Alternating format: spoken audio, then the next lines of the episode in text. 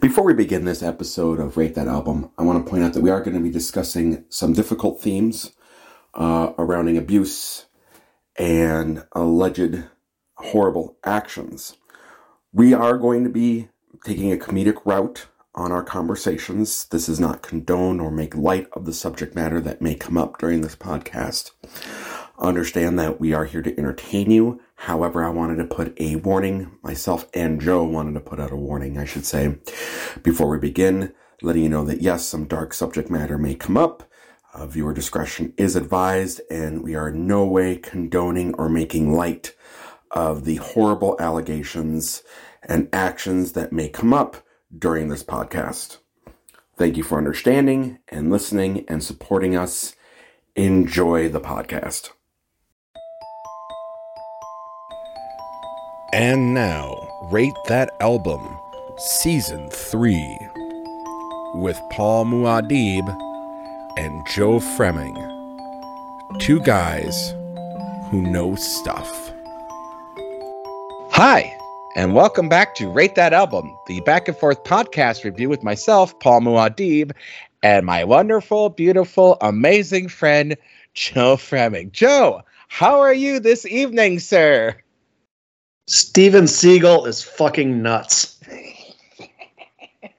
yes, he is.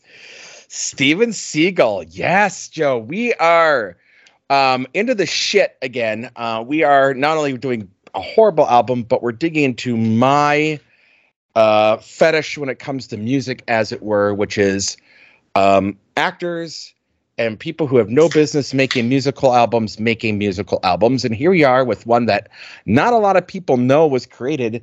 Steven Seagal not did did not only one album but two, and we're doing his debut album, "Songs from the Crystal Cave."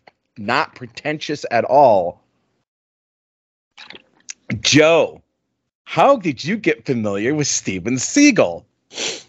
The the rabbit hole of YouTube and uh, online articles about uh, how fucking nuts he is. Mm-hmm. Um, the album itself is a confusing mess of him uh, doing reggae songs at some points with a Jamaican accent. Um, he tries to rap at some points. Sure does. Um, it sounds a lot like late '90s Eric Clapton, I have that in my notes as well. which Yep. is just uh, terrible. Mhm. Um, this was this was uh, it was a fun experience, but the music is uh, we've debate. You know, we you don't agree with it, but this is my. It was worse than Pat Boone. The music was. So I'm gonna pull the curtain back for for the audience a little bit here. I will say, Joe, this is the first podcast in the two years that you and I have been, in two and a half years you and I have been podcasting, where we actually talked a lot about it before getting into the podcast. Right? There's Uh, so much to go over. There really there is is. so much about and people wondering why we've pronounced his name differently Steven Seagal and Steven Seagal is because there's debate on whether the pronunciation is correct uh, which one he uses now Yes. Yes. Uh, there is actual debate where uh, people from his family say it's Siegel, not Seagal. Um, yeah. So I know we're getting in like kind of the craziness, Joe, but before we get there, really, what was your first brush with Steven Seagal on like as a kid or whatever? oh uh, seeing uh, Under Siege Okay. Okay. uh, and my brother had the Hard to Kill poster in his room but like I was so young like I mean this was like 80 so I was never going to be allowed to see that at that age but my dad let me watch Under Siege and I'll still say Under Siege is a fun action movie he did make fun action movies for a while Mm, yes, he did. And then they then he started becoming the king of straight to DVD like long before Bruce Willis and the Red Box uh shit Yes. So funny. We're learning a lot about me in these podcasts. I'm finding out. I grew up in a very interesting household, and we've talked a little bit about our upbringings. Um, you know, both of us watching Twin Peaks at a much younger ages than we should have. So, my father was a Marine who was super strict, and my mother was a nurse who was a hippie. Okay. So, what was really interesting is a lot of times I'd have movie nights with my mom and movie nights with my dad. Um, because my mom worked overnights and my dad was a traveling salesman, so he was gone a lot. Now, my dad had this policy of no sex. We're not going to watch any movie with sex, but you can watch all the violence you want. And my mom was the opposite. My mom would get like a lot of these 80s, 90s thrillers that had a lot of softcore elements to them um, a lot of like Mickey Rourke movies, Jan Michael Vincent movies, um, that type of thing. Um, those thrillers that were really sensual. So, like, and my parents did not conversate about these things. So I'm being exposed to both of them.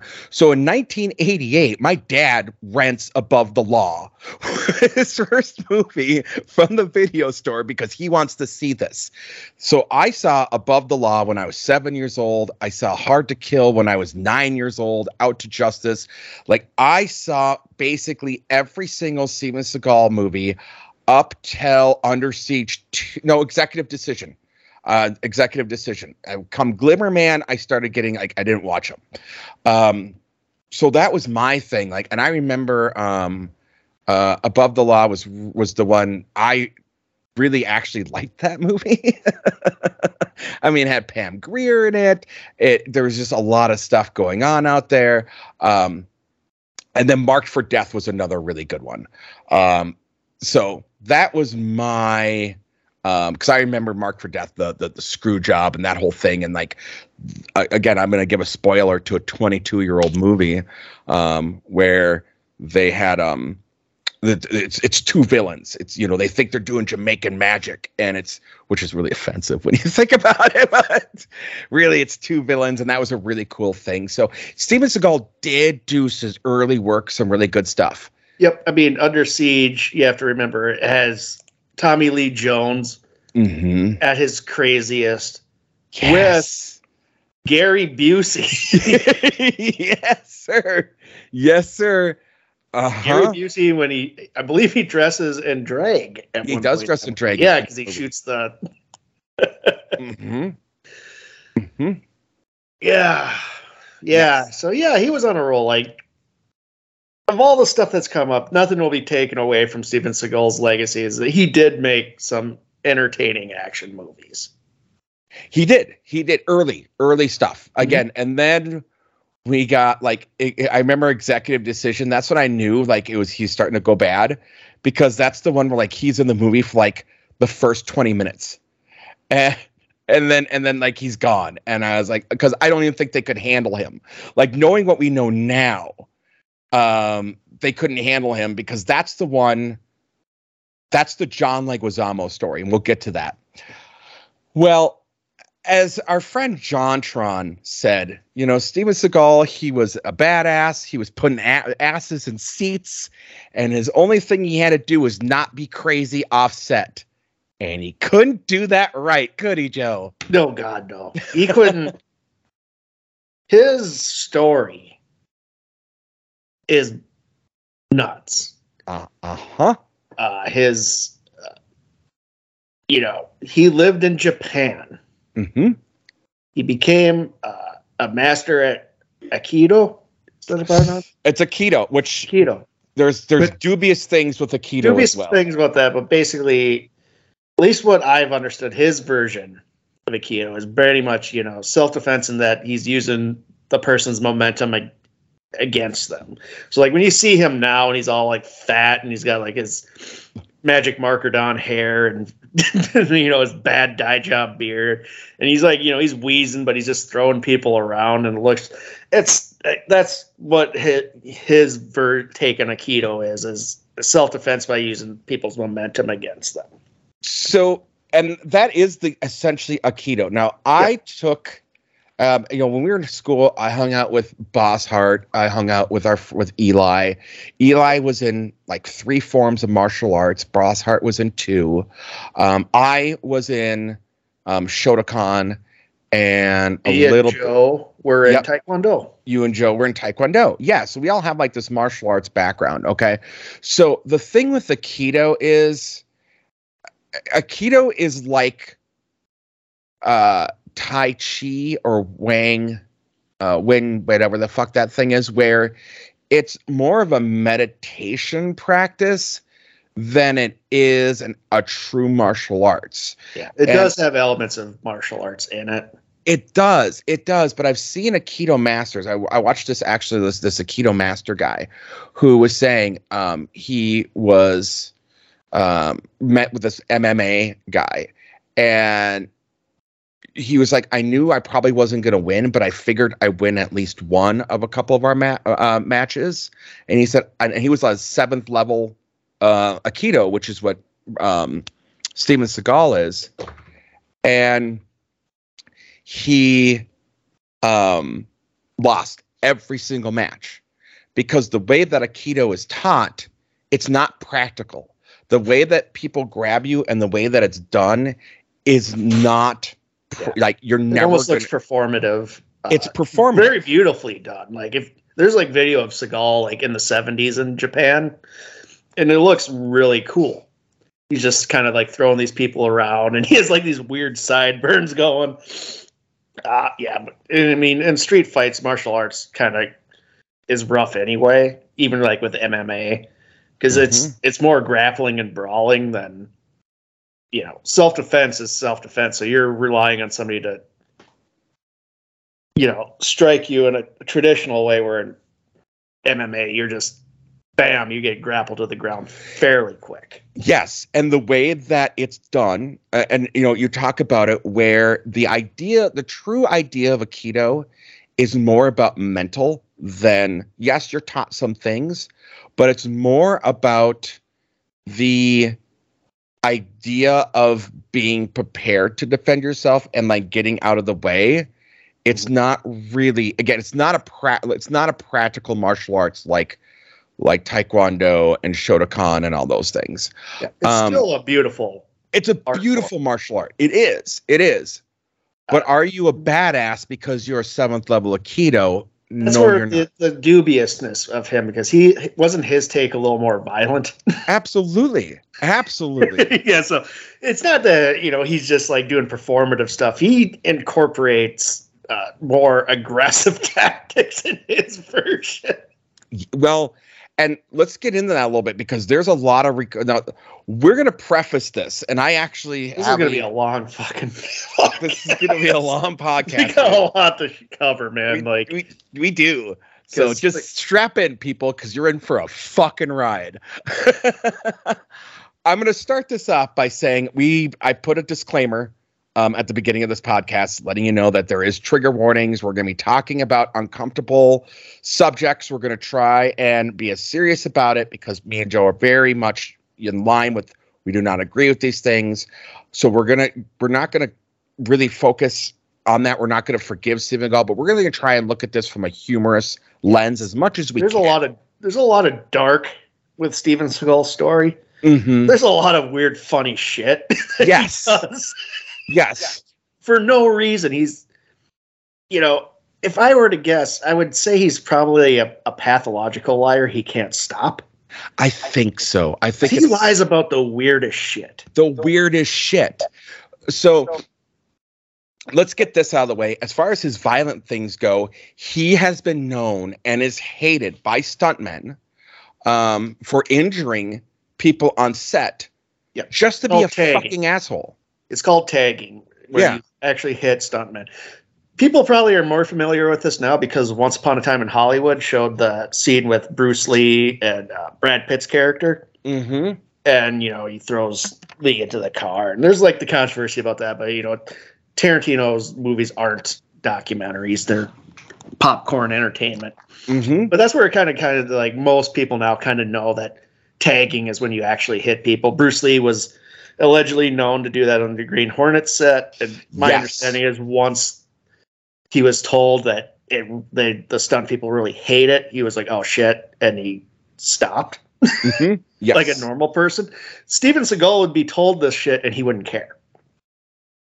Yep. Yeah. No. No. No. No. He was known for breaking people's arm. Michael Jai White um, was a stuntman at one point, and um, like there was discussions about this, like when he came on set and people were warning him, and I guess he went and like basically told Steven Seagal, "You fucking do this, and I will unload on you." And Steven Seagal, being the alleged bitch that he is, again, everything we're saying here, I'm prefacing this right now, is allegedly, unless we can otherwise state it happened. Um. So yeah. Um. So let's yeah. So he starts in Japan, hmm starts a dojo. So he's one of the first, uh, allegedly, because there's even dispute about this. White people who own a run a, a dojo in Japan. Yeah. Well, let's start even before that, because let's start about where he was born, Joe, because there's debate on that. well, you know, Paul, kind of like to connect with this uh, podcast with the music. You know, he allegedly told pe- interviewers that he was uh in black blues bands in the 1950s. yes, He was born in 1952. Yep. Yep. Yep. yes, he. he that's. Uh, I actually have it right here. So he did an AMA on Reddit, and it is the best thing in the world. And he he said, um, "Yep." Um, I was started playing guitar in Detroit in the '50s and was in an all black band. Okay, so so, and the thing is, is he was born in Lansing, Michigan. He says that he's a he calls himself quote, and this is a quote, Russian mongrel. That his dad was Russian, um, yet he went to Japan because I think it was his, his mother supposedly had Japanese blood, which she denies. Um, okay, so yes, so at some point he ends up in fucking Japan. Um, after Gets being married. Yep. yeah, well, wait, he said he learned blues in the deep south in Georgia when he was a kid. But the thing is, he lived in Lansing, Michigan, and then when he was like four or five, moved to fucking Fullerton, California, and attended high school there. Um, so he never did learn the blues in Georgia. Go on, Joe. He got married in Japan and had multiple children. Yes. As- I believe his wife's father helped finance his dojo. Yes. allegedly i i'm I begin, uh, he convinces her that he wants to be a star and he's going to go get his break in the united states Yep. And they married in 1975 and had, yep. and he moves back to the united states moves i believe to hollywood Yes. moves to california North Hollywood. Yep. north hollywood where he proceeds to get married again while he's still married to his wife allegedly still married to his wife in japan Hmm. Hmm. Yes, he got remarried, and while his wife was still in Japan, running their dojo and raising their two children. Yeah, and Yeah. there's and we'll ju- there's a uh, alleged list of abuse with his wife in the United States. I'm not going to Mm. gloss over that. There is dark shit. Dark With that. shit. Dark shit with that. Lots of allegations. Um, the yep, he married that woman. So he was married to the other one. He married Adrienne La Russa. They were married for only a couple of months. Um, and then got and then got divorced because she found out he was already married. Um, then he divorced his wife from the United States in Japan, leaving his kids there and leaving them there. Um, and in 1986, because he became obsessed with Kelly LeBrock and married her. And Joe, what's the Kelly LeBrock story, sir? Well, there's a few of them. My favorite is he allegedly, like, I I just can't. So I can't substantiate it, but this is it's out there in YouTube, so it's not like whatever. He allegedly had her uh, Lamborghini stolen so he could use the insurance money to pay bills. yes. I don't know the veracity. you know, I don't know if that's true. It seems crazy. He also his rise to Hollywood. There's also allegedly allegations that he had connections with the Gambino crime family in New York. Yes, yes, there's I don't- allegations. I don't put a lot of weight into that theory because uh, in the eight late, especially in the '80s and into the '90s, the mob was in disarray. I don't think they'd be, and they really did not have much pull in California. Mhm. They're mostly, if you read up on the mob, they're mostly New York, New Jersey, that area, especially around that time, because they're making their money off of uh, union contracts and carding and waste management and you know, uh, sh- you know, loan sharking and shit like that. I don't see them getting involved with Steven Seagal, but that story is out there. Yes, yes, that story is out there. Absolutely correct. That story is out there. Um, and there's definite debate on that. Like they do talk about like I one of the big things I think that gets a lot of credence is people wonder how Seagal was getting financed through all this.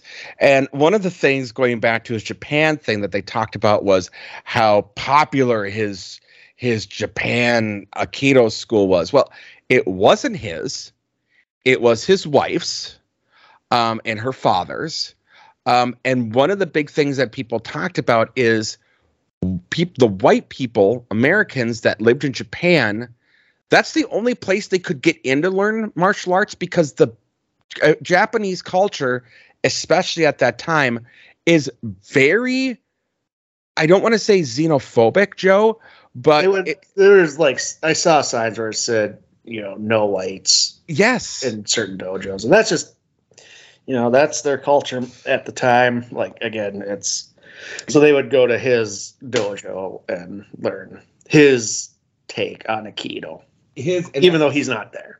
even though he's not there. And I like how you said his take. And I will say there's some credence to that. There's a buddy of ours, well, not of ours, that I knew um, shortly after we graduated. He learned Japanese because he wanted to live there and teach English. So he went to Japan. And everything was cool. Like, we're like, awesome, he's living his dream. And eight months later, he's back and we're like why the why are you back and he goes they asked me to leave he said they were really cool with the fact when i was there like teaching english and things like that but the minute i said i wanted to live there immediately everyone became cold and said you need to go um so he's like my whole he's like that last month of me living there he's like i was the loneliest i've ever been because everyone was shunning me once they found out I was trying to get citizenship. Yep. So there is there is that aspect of it. Um, all right, so we got that. Let's get into some of the crazy actor stories. Um, you look, you found one. I want you to tell the LaFour story, Joe. Yeah. So the actor who played LaFours in Mallrats, I I'm gonna butcher his name, so I'm not even gonna try it. So I'm just gonna refer to him as LaFours. Uh, he's actually uh, he was a bodybuilder and he was a, a stunt guy, I believe, in a lot of movies. Uh, he met he meets Steven Seagal and Kelly LeBrock at an airport, and at the time he's dating, I believe, uh, what's her name, Grace Jones. Grace Jones. Yep. Oh, Sven-Ole Thorsen. Yes. Yes, Yes. yeah. Yep. He's in the Running Man and everything. Yeah, Dude, he was in Abraxas with Jesse Ventura. yeah. But he'll always be LaFours to me. He's faster than Walt Flanagan's dog. All right. So, uh, Steven Seagal starts. You know, they shake hands. He starts crushed. You know, gripping it tight and not letting go, and he's hurting him. He's like, yes, politely, like, stop. Seagal won't stop. So he lays him on his ass, embarrassing Seagal. Uh, to the point, like years later, when he's uh, in on deadly ground, Seagal started fucking with him during fight sequences. Are you revenge. fucking serious? Yeah. Yep. Yeah. Uh, oh my god. Okay. So that doesn't surprise me. And the thing is, if you know Sven-Ole Thorsen, he I believe him. I believe the guy. I don't believe. Yeah, I, I don't think he has any reason to lie. He's he seems like a pretty stand-up dude. So So I'm gonna. I took some of these things from Ranker, and we're also gonna get into some of the AMA. But here are some 16 ludicrous stories about Steven Seagal. Um. So when he claimed to be immune to judo choke chokeholds. And so he had convinced stuntman and martial art legend Gene LeBell. If you know who Gene LeBell is, um, he's a legend. He's a legend in certain circles. If you don't know who he is, so he, he was also annoying Gene LeBell too because he was tagging his stunt guys. Yes, yes. So Steve, okay, so Gene LeBell's the guy who taught Chuck Norris. He was Chuck Norris's master. He taught Ronda Rousey how to wrestle, Roddy Piper how to wrestle. He was a wrestler. Was known as the Hangman, and his his he was the protege of Lou Thesz and Ed Lewis. And Karl Gotch, and in 1996 SummerSlam. No, I'm kidding. Um, My eyes were just glazing over, Paul. I know, I know. But yes, it was during Out for Justice that he was doing this and he you know, he made him unconscious and shit himself on set. Now, Freddie Prinze Jr. Uh, said that he was there when that happened as a kid working on a soundstage and saw this occur. And a couple other people said they saw this occur. So Steven Seagal, other people said it didn't happen too. uh, yes, yes, yes. There are people who said it See, didn't. See, when you get into the world of Steven Seagal, you're going into murky waters. Yeah, yeah. Like you're you're basically falling out of a boat into murky waters. yeah, no, 100%. Uh, speaking of dropping in the murky waters, so Off a boat? off a boat, so during exit wounds, I believe it was with um uh Tom Arnold and um uh DMX. the yeah, DMX. Steven Seagal started to really get into his own ass. Um and the director was like um let's let's you know let's let's we're gonna do what's wants to block tape- some shots. So basically, wants to- go ahead you joe were creating an action scene on a boat. So you want to block shots. It's you know you want to get the right shots, and you want people to be prepared with the stunts. So you know people aren't hurting themselves and falling off the boat. Right, right. And Steven Seagal at this point is being is so far sucked up into his ass. Um, to give you guys an idea, at uh, for that movie, I think that was one of his um, exit wounds. Was I think about the time that he started doing his own shit. Uh, no, no, I'm sorry, not yet. If that's exit wounds was the reason why he started doing his own shit.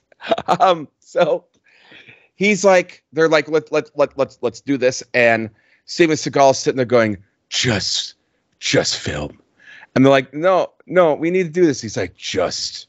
Just I do don't. I, I don't. start." I don't practice or whatever. Right. Right. I don't. Yeah. Let's just do it. So they're like, all right. So they're doing this scene, and Steven Seagal's character is like, all right. And then he goes for the door he's not supposed to go to. And Tom Arnold's telling the story, and he goes, he goes, I'm gonna try. I, I was, I stopped myself from stopping him because I needed to see this happen.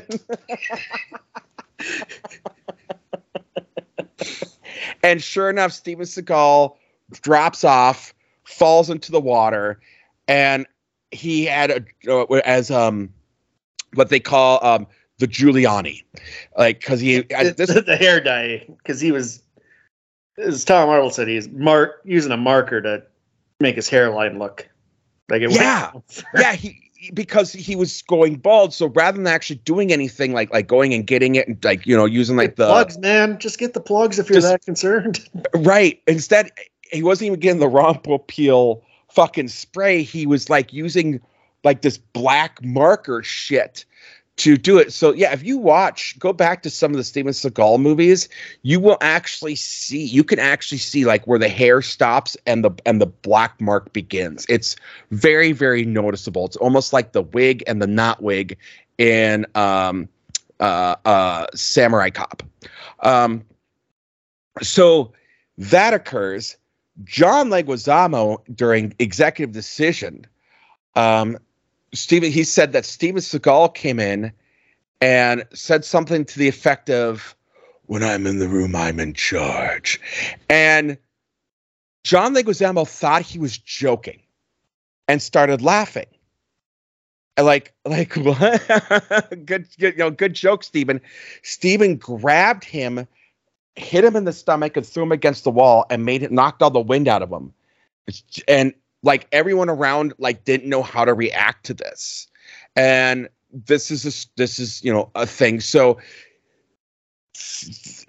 there's a lot of darkness there, and that's also one of the things that there's speculation on. John Leguizamo didn't come out and say it directly, but Steven Seagal was pretty much again at the height of his career. He just done Under Siege, On Deadly Ground, Under Siege 2.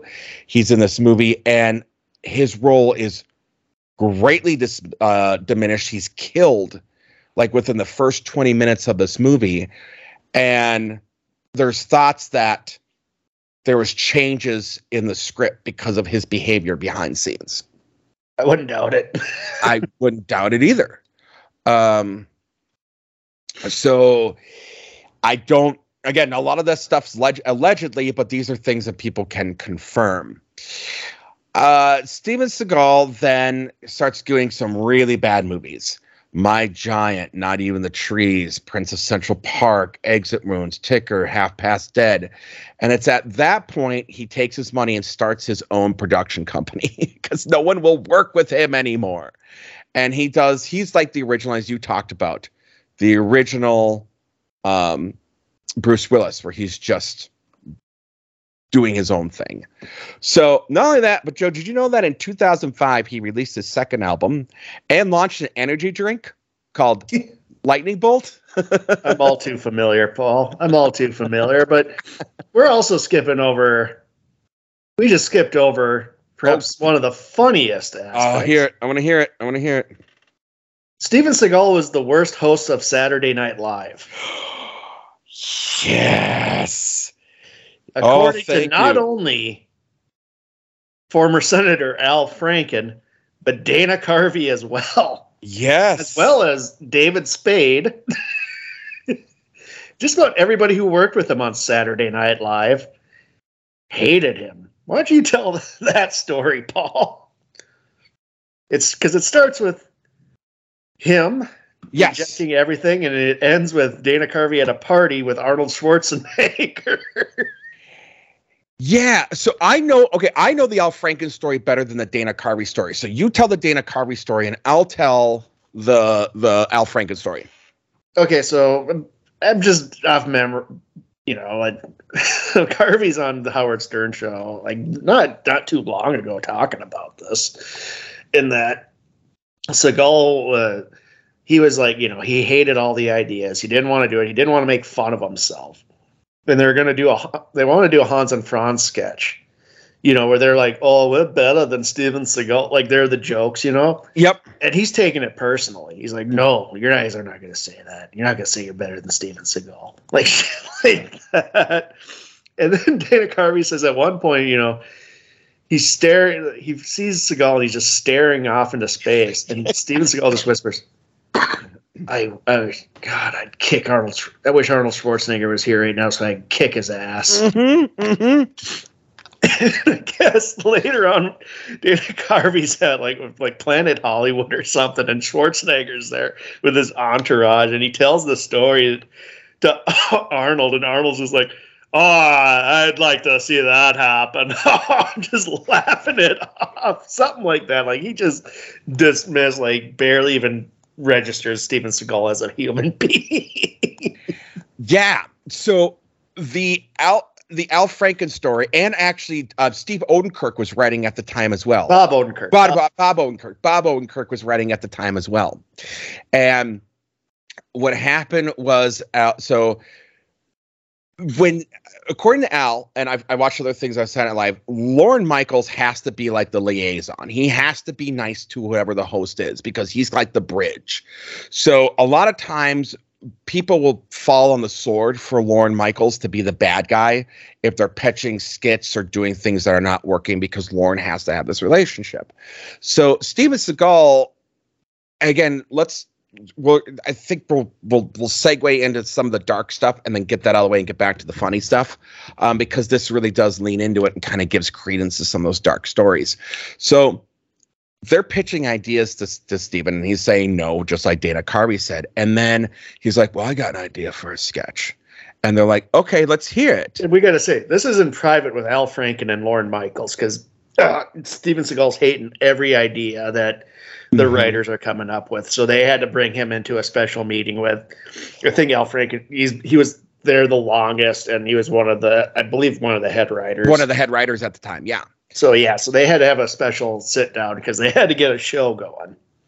Yep. And he's And rejecting almost everything. he's yeah, they're rejecting almost everything. So then they go, Okay, Steven, what's your idea? So Victoria Jackson comes in and I'm a therapist and she's just been raped and she's coming to me to, to talk about the rape and get therapy for the rape and i hypnotize her and then have sex with her and at the end i tell her she's got to come back i hypnotize her to make her come back every week and according to al franken lorne michaels is like mm. and that's al franken's cue to step up and be the dick and go so you want to make the darkest sketch ever The ugliest. yeah, yeah, the ugliest sketch ever. And You want us to air the ugliest sketch in the history of television. yeah, that's what it, the ugliest sketch in the history of television. You don't like any of my ideas. And so that gives way because basically when you let's this is the ugly part. And i don't want to and i'm not taking away because there's other funny things but let's get just serious for a moment and then um there's a lot of sexual abuse allegations um i mean starting in 1991 with out for justice. Um there were allegations as far as that was concerned. Um jenny mccarthy has allegations against him but it wasn't until 1995 when the lawsuits started happening and there's been several lawsuits over the years um and so there is this really dark side of Steven Seagal. Um, and again, I'm going to say they're all, I mean, there's allegedly, uh, there are things that have been settled out of court. Um, there are things that have been verified, but just for our legality's sake, I'm going to say allegedly there's been a lot of allegations from him basically from 1991 going all the way to 2017. There's even some allegations going back to his second wife. Correct. Yeah. Correct. It's all out there. You can just Mhm. Google it if you want to know more. Uh, it's dark. It's dark. It's really, really dark. So, needless to say, the SNL episode only aired once. Um, I saw uh, a, interview with David Spade and, on Howard Stern, and there was a particular episode. There was a particular sketch with Chris Farley where he plays this biker boyfriend and the sketch is supposed to be when the family members are are in the room. Steven Seagal is supposed to be acting one way, and when they leave, he's supposed to turn into like this. I was a spy, and I was, you know, because that's what Steven Seagal wanted to be. But when they actually did it, Steven Seagal refused to be silly. So the sketch didn't work and fell dead on the audience because the entire time, even when the other people were coming in to set up the gag that he was supposed to be less happy. Oh yeah, no, we're just talking, we're just having fun. He's still being Steven Seagal and doing this because Steven Seagal doesn't doesn't joke. So they're all also- The last sketch of that episode too was uh, was a compromise uh, to keep Seagal happy. it's basically he goes into a corporate boardroom and beats everybody up for no reason, then stares dead eyed in the camera and starts ranting about the environment. Yeah. this is what happens when you pollute the planet. And The It's audience so is surreal. You can silent. You can find this clip, and it's You- it makes zero sense. Yeah, the audience it's like it's jarring. The audience is very like he's expecting like this rounding applause and the audience is waiting for the punchline and you can tell when the applause sign lights up because they're like um the best part describing that uh i think it was i think it was odenkirk that was describing it. He said you get this you get this and it's all his stuntmen except for phil hartman and uh, uh kevin nealon. And everyone else are stuntmen that's never been on the show. So the audience and the, I don't know the- who any of these people are. they don't know who any of these people are. Like, why are these people on set? And yeah, it's stuntmen just so he can throw them around and beat people up. So cut to a couple weeks later. fucking Nick this is Cage- great too. fucking Nick Cage is, is is hosting, and on his monologue bit, he was like talking about how it was great being on Moonstruck because he got to see um, Cher's ass, and how it was great being in this movie because he got to see this girl's tits, and so then uh, during the monologue. Uh, you know, they do like this bit where it's like, uh, Lorne wants to come and see you. So he's like, oh, okay, let's go talk to Lorne. You know, the camera goes with, and, you know, he they do this excellent bit where they're pointing out like how that's sexual harassment. And he's like hey would you like it if your niece uh, sofia coppola if someone came on the show and was talking about her body? Oh man. Oh god. Oh man. You must think i'm the worst host ever. Deadpan lorne michaels goes no that'd be steven seagal. Uh, so Cut to the Tonight Show. What the Tonight Show with Jay Leno. Al Franken set to be on, and it was just him and a band that he could tell. He didn't know who the other person was going to be, but he knew there was going to be someone else. And sure as shit, it's Steven Seagal, Joe. and Steven has the audacity to cut him out, like to ask him right there, why did uh why did Lorne say that about me? And what did Leno do, Joe?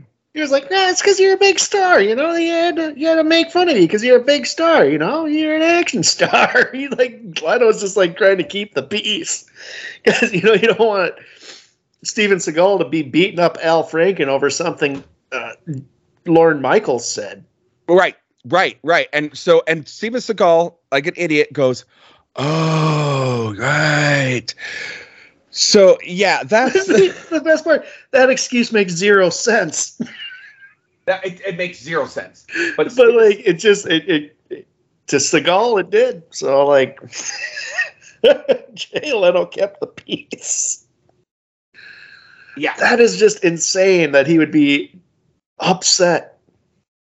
But Yeah. again, his skin is so thin he couldn't tolerate being a butt of a joke, even though he is hilariously the butt of the joke that is his life.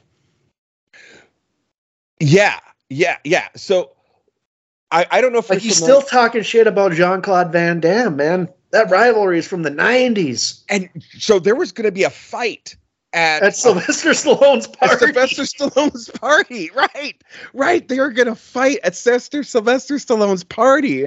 well, and- it was it's because Seagal was talking shit. Yep. And so Van Damme had had it and said, let's do this. And Steven Seagal snuck out of the party to avoid the fight. Yeah, and he's still to this day. He's like Jean Claude Van Damme. He's not a he's not a tough guy, and it's like Seagal. Like you look like you ate Steven Seagal at this point. Van Yeah. Damme's still jacked. Yeah, he goes. He he says, "Hey, let's." Uh, he was at a he was at an interview with The Voice, um, and this guy said, "Okay, let's talk about Hollywood uh, Hollywood tough men. Is is Jean Claude Van Damme uh, a, a a tough guy?" And Steven Seagal gives him a look, and he says, "Do you want me to laugh in your face?" And he said, "Okay, what about who else did he say?" Um, fuck, I can't remember the other guy. Oh, Michael Jai White. Is Michael Jai White a tough guy? Do you want me to laugh in your face? Okay, what about Chuck Norris? White is a tough badass man. He was not only was he Spawn, he was like the guy that like the Joker killed in the Dark Knight. Yeah, the mob boss guy. Like he's he's awesome. Like he's always like the thing is you watch interviews with Michael Jai White, he's the most positive guy on earth. Yeah, Until you bring up Steven Seagal. Uh, I, I I don't watch Joe Rogan a whole hell of a lot, but I'm really enjoying Michael Jai White. And, I, and there's a story at the gym that Michael Jai White kicked a fucking like kickboxing bag off the fucking chain. Like he like just destroyed this thing. Dude's a badass. Yeah. So and then they ask about Chuck Norris and he's like he's like 70. Like, do you think you could take me? Like, you know, and it's like like- absolutely, Steven. yeah, absolutely. Like Absolutely. these guys are taking care of themselves. Like Steven Seagal's let himself go. Like Oh, it's I've watched interviews, like recent interviews. He's wheezing sitting down. He is wheezing, sitting down. Uh, So if you watch any of his newer movies, and I have actually, because again, I've seen a lot of the He's Bruce always Willis sitting, ones. isn't he? It's not only that he's sitting. Uh, there's a lot of that, but the the cuts and the things are done where they're so tight and it's dark and it's so quick. And if you you actually will notice that they won't shoot from about the pecs down, um, unless he's wearing like armor or like a lot of layers or things like that. Um, but there's a lot of scenes where, like, especially like he, he's with a gun or something, he's behind cover. You don't see him if he's gonna run. It's super like shaky cam to avoid. There's a lot of offus- uh, obfuscation going Yeah, because on. He's, he's fat, and like Yep. here's the thing: it's all right. And he's, he's- fat, his ego he's is shit talking people who are in shape who could kick his ass. Hmm That to me is chef's kiss, man. I- he's fucking nuts. And then let's also talk briefly. I mean, check out Tom Segura's stand-up bit on Steven Seagal. Yes. Yeah. like a lot of these like a lot of the stuff like for me like this happened before you even brought it up i was watching his stand-up he does the bit about steven seagal and being a law enforcement officer in louisiana Yeah. Let's okay. Let's talk about that because yeah, he let's just do it briefly because like he, he's part of a reality show where he helps cops Mhm. i don't he- know is he like specially deputized or something like he's obviously not an official law enforcement officer I believe he's. Spe- I believe he is a deputy. I believe he is Deputy? deputized. I believe Alright, he so is. he's a- so as uh, Tom Segura would say, if you get in a bar fight, there's a good chance Steven Seagal will show up to break it up. yes, yes, and he was brought in the Maricopa County by judge by by um by uh Sheriff Arpaio to help train the the That's in Arizona. Like the reality shows in Louisiana, Th- but yeah, he was yeah, also yeah. brought to Arizona for Sheriff Joe's. Uh, Yeah, so Sheriff Joe started a posse of unpaid volunteers to help assist. And it was a very controversial. It was very well, he got booted out of office for this shit. Yeah, this well for multiple reasons, but this is one of the reasons why he got prison camps too that were Yep. unconstitutional. exactly. So here he was training a basically a militia, a unpaid posse he called it, to help assist police officers. Steven Seagal was brought in to train them on how to take down school shooters. I'm going to repeat that. Sheriff Arpaio in Maricopa County brought in Stephen actor Steven Seagal to train a posse of unpaid volunteers to help with the police on how to stop a school shooter. You can't make that up, Joe. That is fucking bad shit. Yeah, and Segura had the great thing. It's like, yeah, Steven Seagal's here. Eh, they're signing autographs. Now he's gonna treat you the train. Like, nah, I'm good. yeah, right right and and like one of the like i watched the thing on it because they did have like it was like it, the, the the news crew was out there and he's like you know you got to get in there right away otherwise you're gonna and he had to stop himself and think and he goes lose children and um and he's and the guy like oh my god like yeah so there's that And let's Um, also say he holds citizenships in the United States, Serbia, and Russia. Yes. He's currently in Russia, and he got in some shit too about talking about how the dastardly Ukrainians were killing all these Russian soldiers. Yes, he has citizenship in there. He's also friends with uh, the Belize. No, um, uh, oh, what the fuck is it? I want to get this country right. Um, because he said he was Russian, but then he also said he was part of this other country. Um, and he met with their dictator there and ate carrots with him. Um, it's fucking uh, crazy. Yeah. Um, yep. he he was asked to train by Putin to train the Serbian special forces Aikido. Again, his Aikido's questionable. Is cre- The yeah, practicality of it in a war. T- I yeah, it's it's fucking nuts, dude. yeah. It was um, it was it, it was um, Belarus. He went to Belarus Oh. and and was yes, uh, met with um, uh, Alexander Lukashenko, um, who was a dictator. Um, yeah, yeah, and had like met this guy and like farmed with him and was given watermelons as a gift for coming to meet him. The dictator Lukashenko gave Steven Seagal watermelons for as a thank you to coming and meeting with him. Mm-hmm. Yeah, Shit you can't make up, Joe. I mean, what do you expect from a guy who demanded a script rewrite because he decided he didn't want to kill anybody on screen? That's another brilliant one. Yeah, they had to convince like right away, day one. Steven Day Seagal. one. Day one, they come in. They're like, "We got a problem. Steven Seagal's now a pacifist. He doesn't want to. She doesn't want to do this." and they're like, "What?" So they're trying to convince him to do this scene. So they film it a different way, and then they convince him to, um, um, The guy he's supposed to kill there, like he's a murderer. yep, So if Yep. you kill him, it's stopping him from killing more people. more people and and you're freeing him from his sins and all this shit so They're Oh. basically just making shit up just to just to, get him to fucking start filming. so what happens is though then later a couple weeks later steven seagal starts ad-libbing about having not killed him Yeah, about, the scene. killing- the scene about the shot. scene. And so they had to bring this actor back in to do a voiceover of the scene to make it look like he wasn't dead. So that way they could just have him yell something like, I'm still alive or whatever. Jesus Christ. So yeah, that's that's another one. Um he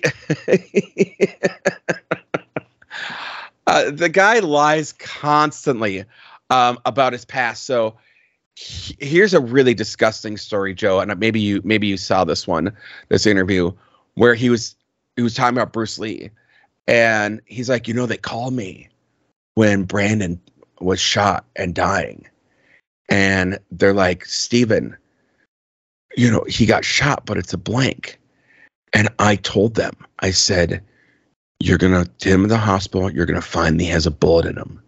And they're like, Steven, that's impossible. It can't happen. And he said, I got a call right away the next morning going, Steven, you're absolutely right. You were 100% correct. How did you know? And I'm going, how the fuck did you? They knew what happened right then and there. Yeah, Are they you knew it was an accidental live round or whatever. It was the the shell popped out and Yeah. him like a real bullet. Yeah. And, and, and the actor that shot him, like, quit acting Yeah, for a Because long of it. time. For a long a time. long time because of it. So they knew right then and there. Now, did you know also, Joe, that he was given the PETA Humanitarian Award?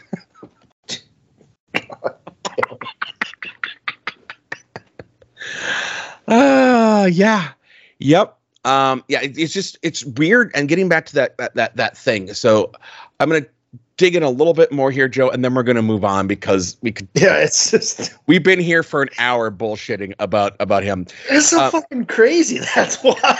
And the Like, is, he lies about things that he has, there's no reason to lie about. and the, this is the like we are scratching the surface. There's a lot more stories than this, and me and Joe were passing shit back and forth like all week. Um, Yeah, it was. There's so much out there. It's Well, okay. Let, let's get to this one. I, I guess I will. He was taking credit for Alexander, um, for Alex Silva's um, front kick in MMA. And he was like, Yeah, I taught him that. And like for a couple other things, and all these people are going, No, he fucking didn't. No, he fucking didn't. didn't he also allude that he's won MMA championships, but he, He has. didn't. Yes. Yes. Yes. Allegedly, I don't know. I didn't see, but it's just like he takes weird credit for things. So So in his MMA, uh, in his, excuse me, in his AMA, his Ask Me Anything Reddit, it only lasted about 20 minutes and he bailed on it because it was a fucking shit show dumpster fire. Seriously, if you get a chance to do it, go check out um this just Google Steven Seagal. Um, I'm talking to the audience here. Google Steven Seagal, Ask Me Anything Reddit. Click and change sort by Q and A, and you are going to be in a fucking gold mine of crazy shit. Um, one of the things he says is, "Do you think it is?" Uh, someone asked him, "Do you think it is possible to kill someone with a credit card?" One million percent possible if the credit card has been modified. It's a very easy thing to do. Is one of the questions he had. Um, one of the questions that his cast show was, I was wondering if you've ever heard of your mom's house podcast. Tom are is a huge fan and would love to have you on. They have a pretty large listenership and talk about you all the time. So my question would be if you ever consider going on the podcast. I'm open to anything. Um that would be amazing. it would be amazing, right? Here's another question in the AMA. Mr. Seagal, would you rather fight 100 mice sized Steven Seagals or one Steven Seagal sized mouse? And Steven Seagal said, one body rather than a hundred.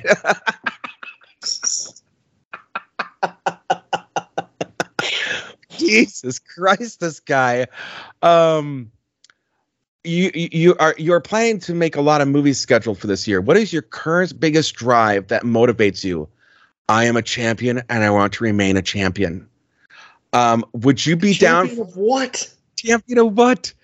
And uh, he goes, um, uh, you know, what are you know what what what motivates you? You know, like like as a Buddhist, he goes, I am a Buddhist. The aspects that I value the most: humility and compassion.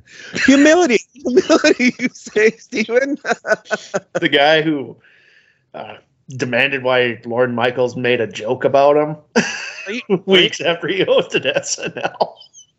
um, a, a kid asks, um, "Do you have any pets? And if so, what is his name?" I have horses and I have dogs.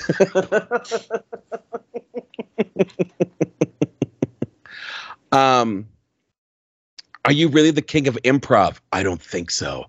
Uh, there's just crazy thing, crazy things here. So I also want to get into if you know who the um, uh, actor or the the uh, uh, Jack Whitehall is.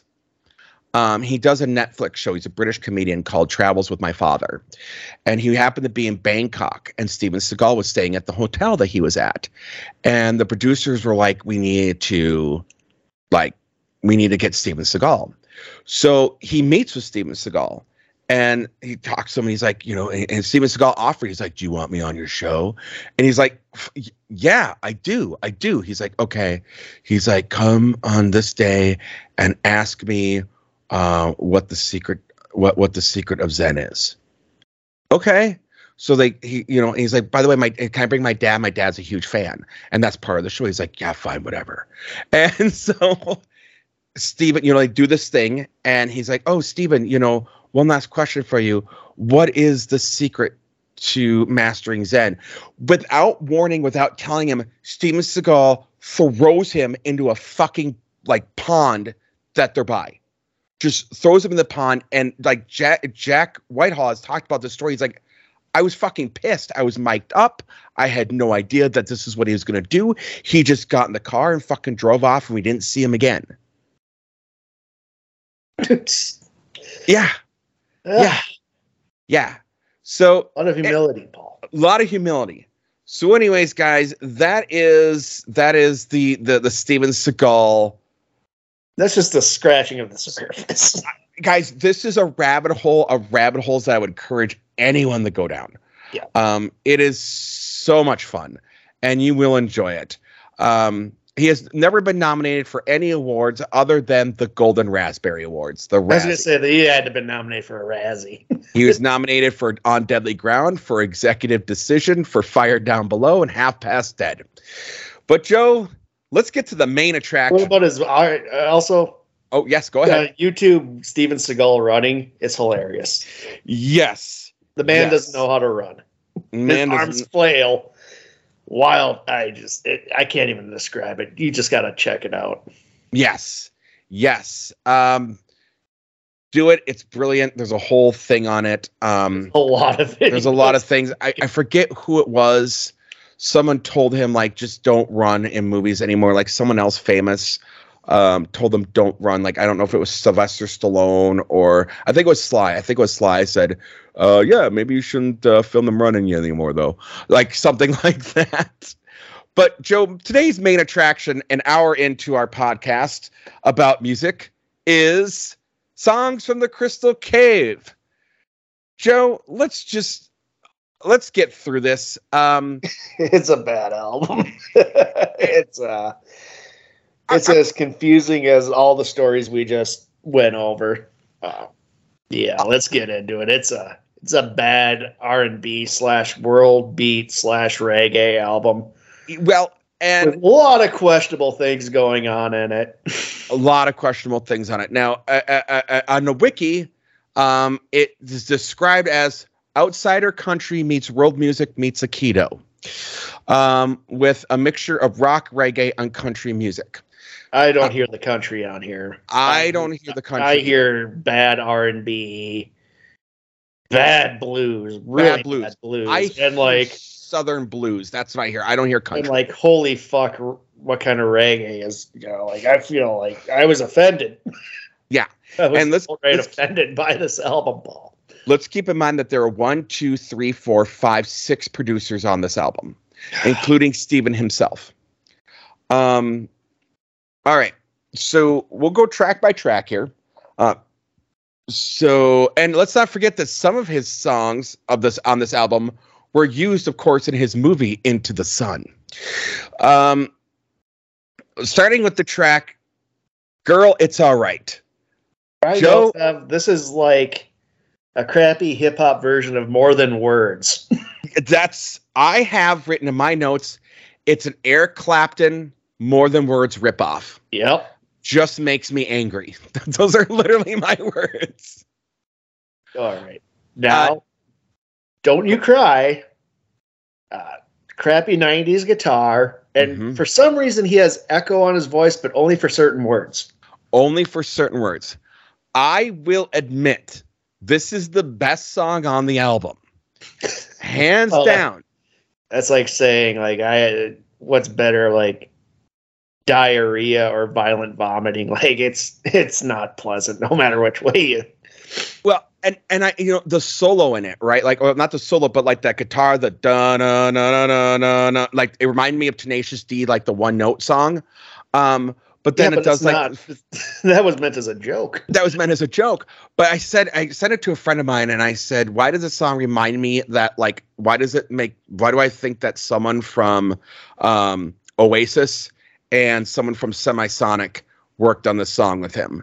Um and 90s because the 90s, I have a smack of crappy 90s guitar was my Yeah. Note on it. yeah, and that's what it is. Now I talked to my daughter. I was make make make her listen to it. My daughter said the same thing I did. She's like, Dad, it's not a it's musically like like it's not horrible. She said, but his voice makes it really bad. It's musically, it's generic. It's generic. It's almost Muzak to It- me. it's average. And the sad thing is, when your five is your best on your album out of 10, you got a problem, right? Um, he had a problem with all.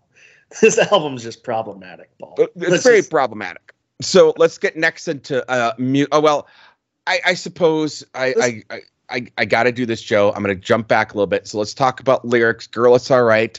Yeah. Um, once These there was a are generic, Paul. Once there was a king who lived in a foreign land, had riches and gold, the envy of every man. He somehow missed out on what I have now. Cause if I dream in this world, you're all I ever need. Girl, it's all right by me. generic garbage, generic garbage. This I gotta laugh though. Again, going back to um, "Don't You Cry," it is the most narcissistic love song for someone ever. Like, would you feel the same if I was invisible, untouchable? Would you call my name if you could if you no longer see my face? Which isn't bad. Again, average. I would look at that as like an average love song, but then we get to the narcissism. I won't be far away. I'll be in your ocean. I'll live in the sky. I'll be here forever. Don't you cry. There's no separation between you and I. I'll be here forever. Don't you cry. I'll never die. Yeah. Well, That's not how you write a love song. the narcissism comes later on with "Not for Sale." We'll get We'll- to that. We'll but get to that. up next we have music, which is he has he's relying heavily on backup singers, and these lyrics are lyrics in the whole album are fucking terrible. Here's one of the lines: "Demolish the violence of ignorance." And I literally had to type out, "Was that a line?" Right, right, right, right. Yeah, then it has a reggae hip hop breakdown for no reason. for no reason. It doesn't fit. It doesn't fit. Um, one of the other things with this is um, uh, I have written here for music everything that is wrong, that everything that Roger Roger Waters does wrong in his solo albums, but made worse. Yeah, that is what I look. like doubles down. yeah, yeah. Oh. mhm. It's- Next, we have Better Man, which Better was uh, I wrote right away. Pearl Jam and Taylor Swift did their version better. They both have songs called Better Man. Oh no, Joe, it gets better. It gets better. Listen to the opening of Better Man and then listen to Nickelback's photograph. Nickelback stole from Steven Seagal. you sure? Photograph didn't come out before. Came out a year later. Came out a year later. Uh, Well, you know Nickelback. Canadians are, Paul. you know. And here's the funny thing: this was this was recorded in a Canadian studio. Mm-hmm. Uh-huh. Conspiracy theory? Oh yeah. No, absolutely. You guys listen to this and understand that Nickelback is so bad they stole from Steven Seagal. Well, let's get to an egregiously bad song now with Oh. Route 23, where he tries to be a blues man. Oh not only that, oh my god, it's generic. It's basically every. It, it feels like I wrote in. It's like a parody of a biopic of a blues person, like in the vein of Walk Hard, Uh-huh. of how bad it is. And he's talking about coal mines, Yep. Mm-hmm. uh, and he refers it to as this here blues. this here blues. He's using Yep. the vernacular of like what he uh, thinks a bluesman sounds like. Yep. I ended my notes with "Holy shit." Yeah, I, I wrote this down as rich white man blues, vapid and gross. Um, This is Here's like the- person we would you would hear at Legends Bar in St. Cloud on blues night. this is yeah, it is. It is. It's worse than what you would hear there, and that was some really white people blues. My daddy people came from far away. Mama lived on the porch of the rich folks. My daddy had to work to pay. Are you fucking kidding me right now, Steven? Um, we were told it was up Route 23, Black Love. What the fuck are you doing? I'm surprised you didn't start this sir? start the song off with the same intro to the jerk. I was born a poor black child. Right, right. Well, remember he was in a black, fucking all black blues Band, band, band in Detroit in when he was he was four years younger old. than five years old. Yeah. it had to be. It had to be because again, he moved to California when he was like six. So yeah, it had to be when he was four or five. He was on stage in an all black fucking blues band. Good for him. Real quick, I also want to. Uh, well, no, I'm not going to get in that story. But look up the story about um, how he treated Jamaican people on um, Marked for Death. Um, and how he was actually going about um, hiring people on that one. It's really gross. Next, we get My God. Joe, Oh Lord, you're so big, so very large. We were all very impressed by how big you are. like he's like, I just went straight to the Monty Python meaning of life with the It sounds like the priest is talking about a dick Yes. because he literally says, "My God is better than your God. My God is bigger than your God." Uh, like bigger? Like Yeah. What? the fuck does that even mean? Yeah, my God is bigger than yours. So He's trying to make a statement here. But the statement makes about as much sense as that SNL skit where he looks right in the camera and starts talking about the environment. Yes. Now I I'm gonna say now first of all, let's talk about that. Supposedly Steven Stevie Wonder came in and did guitar. I mean, did um a harmonica on this. I I don't think so. but- Almost every other instrument known to man being on this. This was a way overproduced track. way, way, way overproduced track. I need 50,000 didgeridoos. and this song, the reason why, because it was this song was produced by Steven himself, um, Allegedly. allegedly. So with Steve, with Stevie Wonder, allegedly. Like he lies so much, I don't even know if Stevie Wonder was actually on this track. and I don't think Stevie Wonder cared enough. I think he's like, whatever, Steven's gonna Steven. Um, so I'm gonna say something about this song because I did hear, I read a, another review about this, and someone was like, "Oh my god, this is the most offensive song I've ever heard," because he's this is like the most. You know what he's saying about how his religion is better than, and I'm going. I- I think you're looking at it from the wrong lens. Though Steven's not right he's not really good at articulating. Have you seen his movies? I think he's I- critiquing religion. He's critiquing religion. He's not very good at it. But this is a critique. This isn't him saying. This isn't him literally Like, saying, yeah, "My like God he's saying my God is bigger than your better than your God. He's going from the like the point of view of like, you know, an asshole. an asshole." Zealot. Yes, Zealot. yes. He's not condoning it. He is condemning it. He's just not good at it. Oh, So- he's terrible at it. He's terrible He at it. should not be doing this, Paul. No, no. But I will say He there's should just write this as a poem and keep it to himself. I say yeah. Uh, well, oh God. Speaking of writing as a poem, I got to jump to this story because it's a quick one. So Steven was was uh, uh, reached out to his agent, and um, he uh, was crying, and his agent's like, "What's going on?" And Steven said, "I just read the most beautiful, wonderful script I've ever read." And his agent's like, "That's amazing. Who wrote it? I did."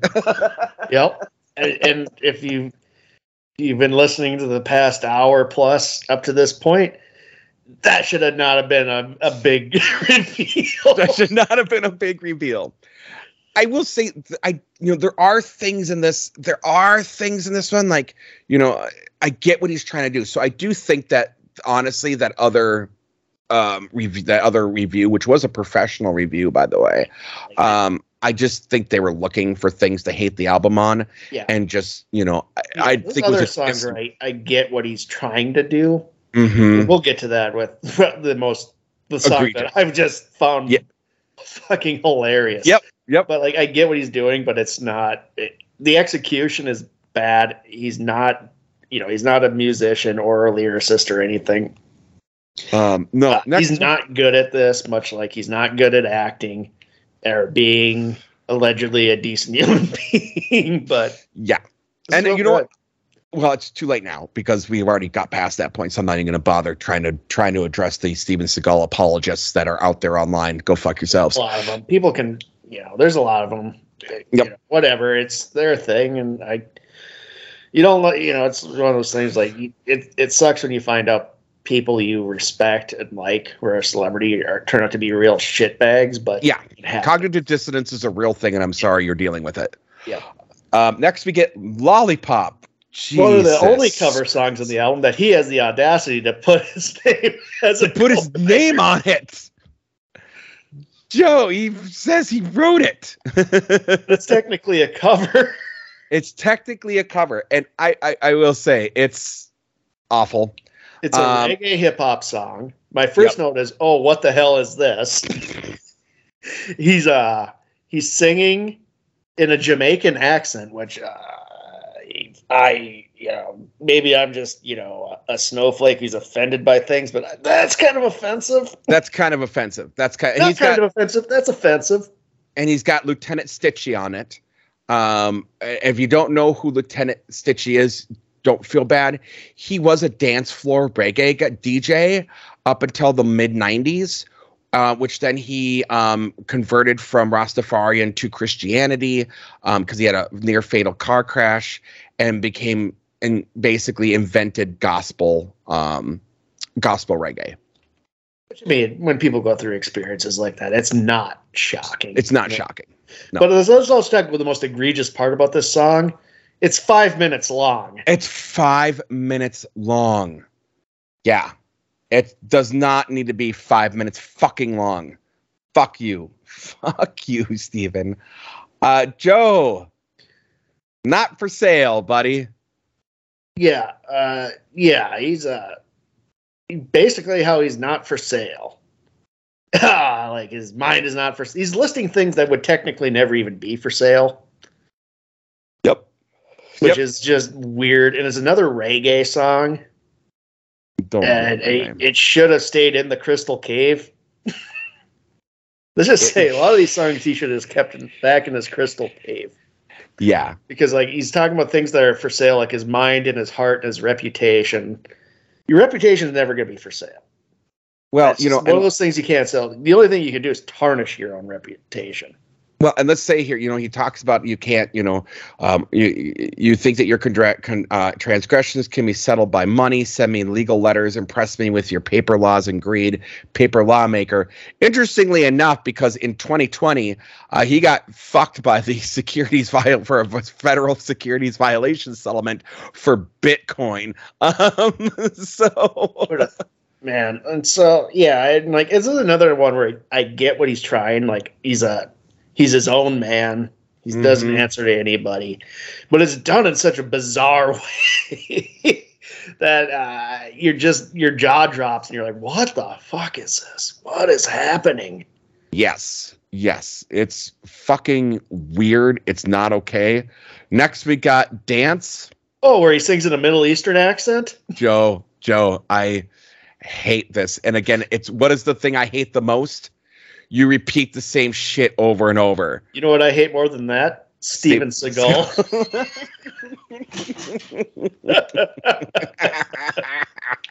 yes, sir. he's singing in a middle eastern accent in this Fuck and, this guy. and it's uh, he has Arabic uh, flourishes in here, which you know I like uh, Middle Eastern style. I love Middle Eastern. I love it, you know, I love it.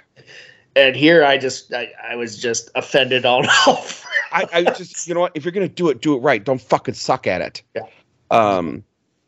So there's that, and next we get jealousy with Lady oh god, this was the worst song for me. This is bad. This is bad. Go ahead, Joe. So yeah, he's uh, everybody's jealous of him. he's Yep. talking about selling stuff to the tabloids.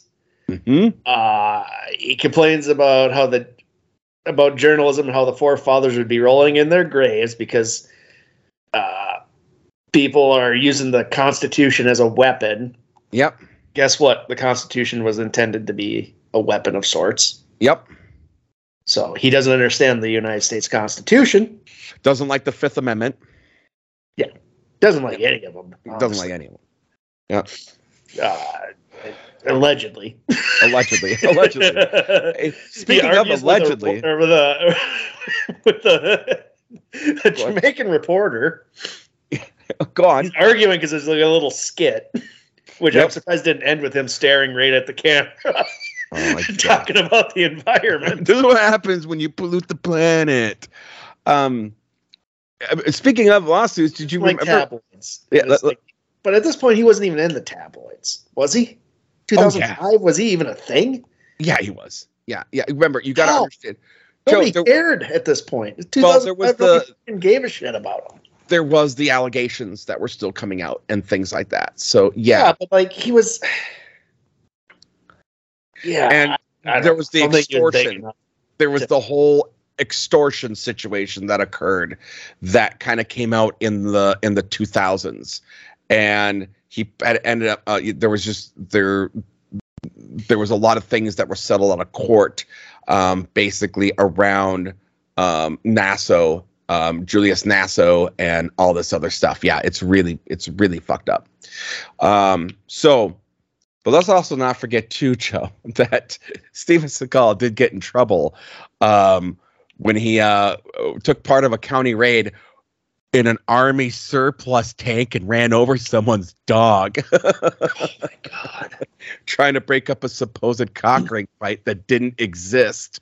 A cockfighting ring that didn't exist at the house. Uh, next, we got War featuring Lieutenant Stitch again, Joe. What'd you think of that one? Bad. Yeah. And he's just singing in the Jamaican accent again. Accent again, and again, you got Lieutenant. And it's like if you're gonna do a a song in a Jamaican accent called War, why not cover Bob Marley's? Good one. Good point. Or or, or Edwin Starr. Do Edwin Starr. Um, Yeah. What'd you think of Gory? Well, we got Strut. Oh yes, we got Strut. I'm sorry, Strut. I'm forgetting Strut. I Fuck forgot Strut. Strut, and I just uh, I know it was another reggae song. Jesus Christ. like he went heavy on reggae here in the toward the end of this album. Like I don't understand why. He's Yeah. not good at it. Girl, you really want all night? Me want the buddy. Make me feel nice. Boy, you really want it all night? Me want the punani. See, see for make nice. Fuck you, dude. Fuck you. Because her clothes are just as pretty. They don't just cover her kitty. Wow. Mm-hmm. Yeah. All oh, right. Oh, no, dude. let's, let's just go to Gory. Yeah. Let's go to Gory. This is This another bad. back into the Clapton R and B shit, and he's singing in falsetto. Yeah.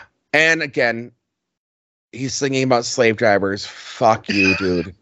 Fuck you. You pile of shit. This is just out of control. Wrong. Slave driver, I know you don't want no part of me. Slave driver, won't you open up your heart to me? Slave driver, why won't you look right through me? Okay, white man, tell me again. And let's not forget about the weird ass world beat drum breakdown. and the weird psychedelic like flanger on the fucking song that doesn't fit. Like what the fuck? Yeah, bad.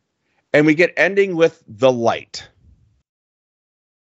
yeah, I just said this is a keto weird fake the vocals with the backup vocalists at one point. Joe. They're both going. They're singing both in like each side of the headphones, and it's like they're competing, and it. it doesn't work. And then he starts kind of rapping. Yeah. Yeah. That's it- as Steven Seagal can. oh my god. It's uh-huh. so Uh-uh. bad. It's so bad. And the lyrics are just He is not Paul. no, no, no. Dude, this guy isn't even snow from Canada. This guy's not. Twelve inches of snow, Paul. 12 inches of snow. You know, actually, he's doing really well in Canada. Actually, has like like 13 albums and still going strong up there. Good for him. Yeah, I don't care, Paul. I, well, I'm happy for the guy, but you know, I'm not. well, that's fine. You don't have to be. But you know what I'm happy about, Joe? We got through this fucking album. Joe, what did you think of? So we usually listen to these albums a bunch of times. Mhm. Just prepared. I Yep. listened to this once. I could not put myself through it twice. I listened to it three times. However, I will admit, once it got to about dance through the light, I didn't listen to those songs more than twice.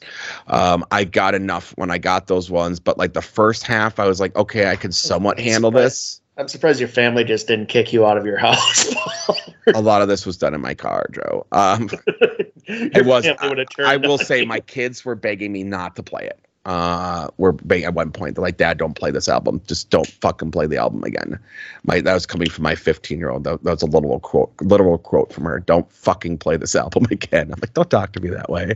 Um, Oh no, she's in the right here. I, I knew I knew she was in the right. Now, I do want to say that he came out with another album called Mojo Priest. Believe me that it is worse than this one. That's hard to believe, Paul. And you know what? I'm not even gonna. I'm just gonna take your word for Well, it. I, and this I went easy on us because I could have done Mojo Priest, and that was the worst. But this was the better of the two. So, Joe, would you recommend Steven Seagal's songs from the Crystal Cave? Oh God, no, no, Paul, no. This was this was bad. This is for me. It was probably the worst album we did This was not as bad as Pat Boone. Like this is for you. For you, for, for me. Pat Boone's the worst album. This is the second worst album. Yeah. The reason why is because I got more entertainment out of this one because of the Steven Seagal stories and the comedy Yeah. and the bits out of it. So- musically though, I was more grumpy about this one. So this is this is the worst one. Then Lindsey Buckingham, then Pat Boone for me. No, it, for me, it's Lindsey Buck. It's I mean, excuse me, not Lindsey. I love. I actually like that album. It's um, it's Pat Boone. It's this one, and I think Amanda Lear is the third one. No Saint Anger. Oh God, I totally got. Oh, thank you. No, Saint Anger. No, Saint Anger's Saint Anger's down there. Ooh, this this might actually be above Saint Anger. This it might actually be Pat Boone's Saint Anger in this. yeah, this is Yeah. dead bottom for me. Paul. No, This no, is- no, no. This is it's Pat Boone, Saint Anger, this Amanda Lear. Yeah, that's where I'm at at this point. Um, so no, I mean, I even as a curiosity, again, I have a thing for we're gonna do more of this, more of these styles where it's gonna be an actor or someone that had no business, a celebrity that's not a musician making a musical album. Um, this is kind of one of those ones of like full on train wreck. Don Johnson has one that's close, but honestly, that's not as bad as this.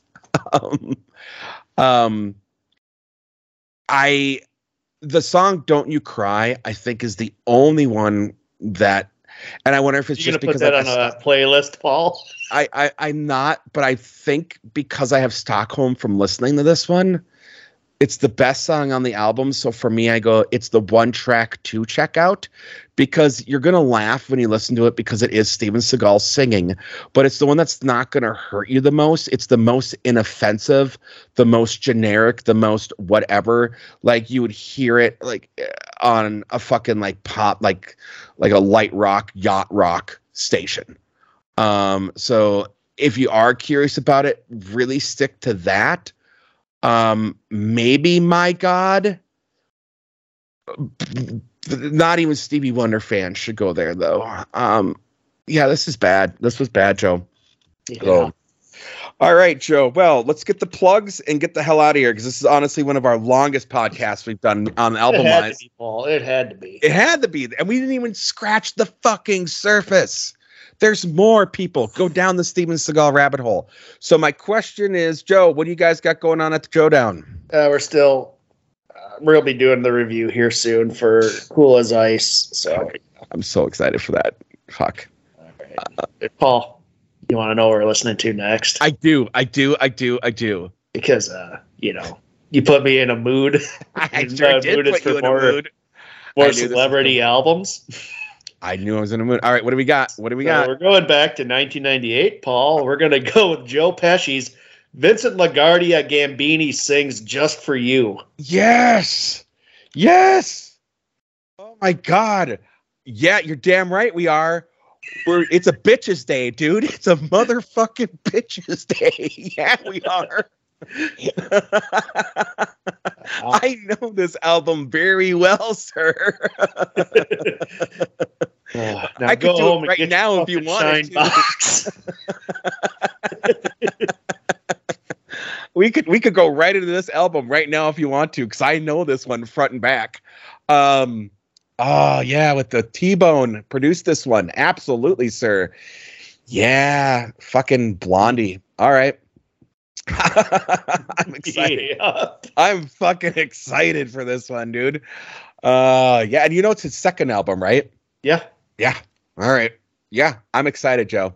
I'm happy with He's that. in the he's in the persona of his character from my cousin Vinny. My cousin Vinny. Yeah, Vincent LaGuardia. Gambini. Yes. 100%. So good. So There's a good. parental advisory sticker on it. You're fucking right. Dude, it's a goddamn bitches day. yeah. Um, oh, I'm excited. Yeah. Um, Yo, cousin Vinny. Yo, cousin Vinny. Three versions on the album, Paul. English, Italian, and Spanish. Yep. Yep. Uh, oh yes, yes. Multiple, multiple language. Oh, it's the bitches that will get you. That's what it. I, I keep thinking it's the bitches day. It's the bitches that will get you. That's what it is. Um, Yes, it's uh yeah, oh yeah, Robbie Robbie Hood. Dude, we are in for it. Yeah, I'm I'm excited. Take your love and shove it, Joe. All right. Joe, do you want to take us out, sir? No. This has been Rate That Album with Paul Muad'Dib and Joe Fremming. Thank you for listening.